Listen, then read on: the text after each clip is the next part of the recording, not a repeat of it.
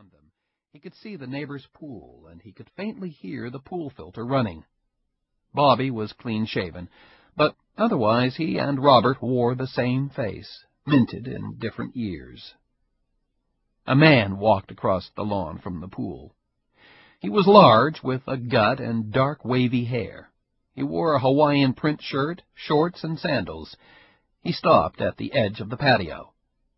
Uh, Mrs. Stone, he called. I, uh... Mr. Caparuzzi, this is Robert Maynard and his son Bobby. Ida cut him off. Caparuzzi ignored them. Mrs. Stone, you can't be serious about cutting those trees down. Ida blinked behind her glasses. Oh, I'm not going to cut them down. I'm much too old to do my own cutting. That's why I hired Robert. She nodded at Robert. Mrs. Stone, those trees have been there a long time. She turned toward her house, an old two-story farmhouse with a brick facade and a full porch on the front. This concrete patio is new, twenty-five years ago, but the rest of this house is mostly patched together from what was here before Christ was Christian. Who are you to tell me about how long trees have been on my property? Don't be this way. Caparuzzi said. I just meant that the trees have historical value. You're right. My grandfather was born here in 1850, and he wrote about those trees in his journal.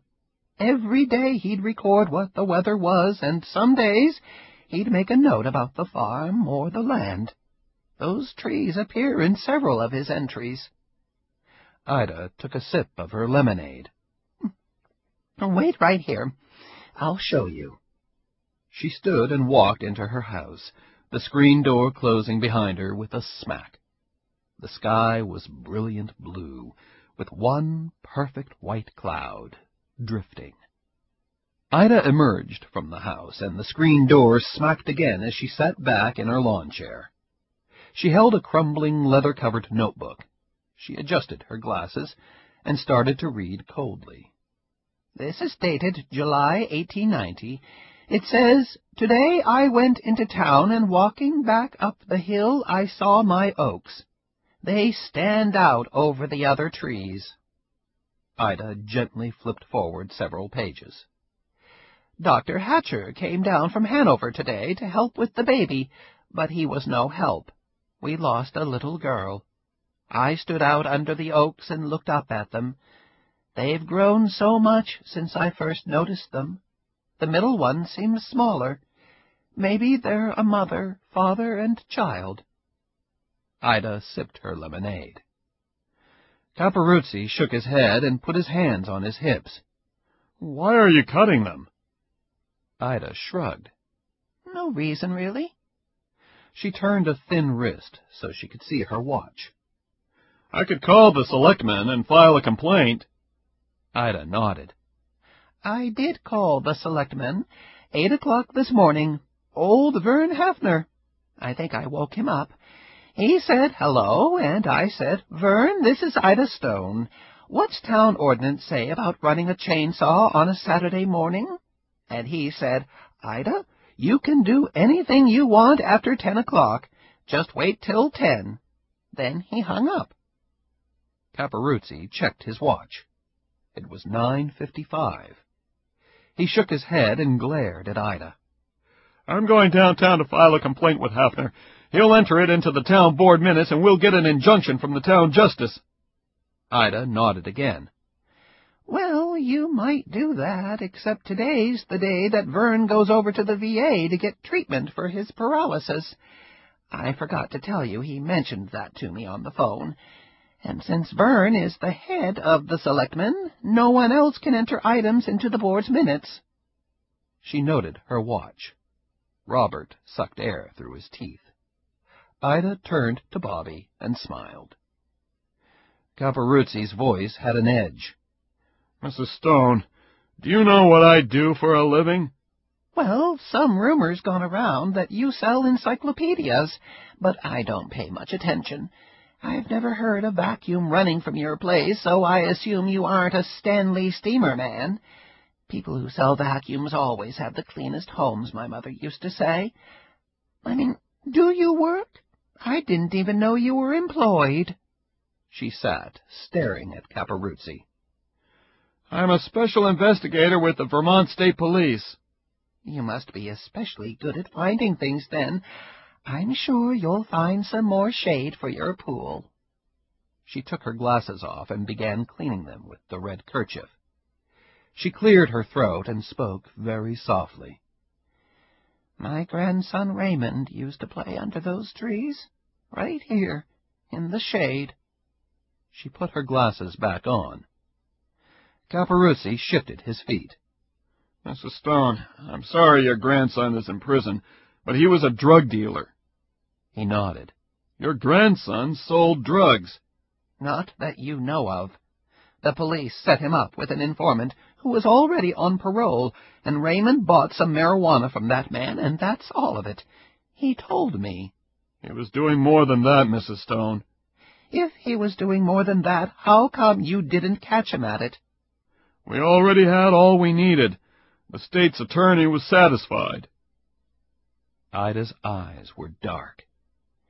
And what was wrong with walking across the lawn some evening and introducing yourself and saying to me that the boy I raised practically since he was born was in with the wrong crowd, that I should talk to him?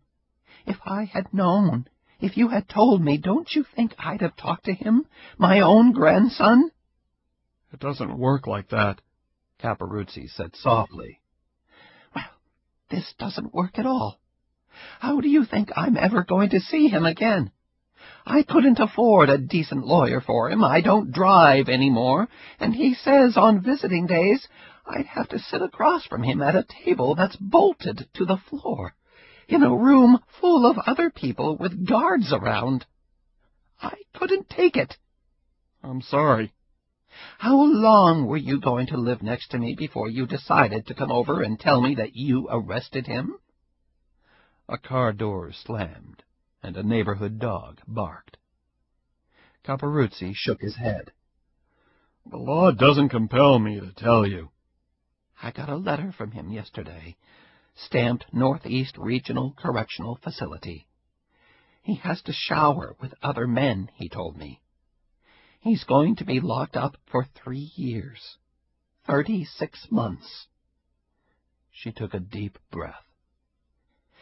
I won't be around in thirty-six months. She pointed at Bobby, and then Robert, and then the trees. Those trees are coming down. She looked straight at Caporuzzi. I don't know where you're from, but don't think you can come up here and set my house on fire to stay warm in yours. Mrs. Stone, I was just doing my job. So were the Romans. She shook her head. As my father used to say, you're a bird even if you never flew. Don't do it, Mrs. Stone. Don't cut those trees. Officer Caporuzzi, you're not married to that woman who flops around your pool in her underwear, so those two little boys of yours are bastards. I'm not in the habit of providing shade for bastards. She stood up and looked at her watch, then at Robert. It's ten o'clock. Cut those trees. Caporuzzi made a stop motion with his hands. Mrs. Stone, you shouldn't do this. Cut 'em! Bobby went out to the truck, opened the cab, and put on his climbing belt and spikes. He pushed a red earplug into each ear, then checked the oil and gas in the limb saw. He decided to start on the tree closest to Harvest Lane and work his way back. The butt of the first tree was huge, at least ten feet around. He dug his spikes in and started to climb. When he reached the top, Bobby could see for miles. There was his father's woodlot, with red and black trucks sitting around idle on a Saturday. The high school looked tiny, the cornfields of Percy's farm a green and yellow carpet to the river. The mountains seemed close. It was as far as he'd ever seen in his whole life. Bobby pulled the chainsaw's cord and the saw roared. Carefully cutting in the pattern of a reverse spiral staircase.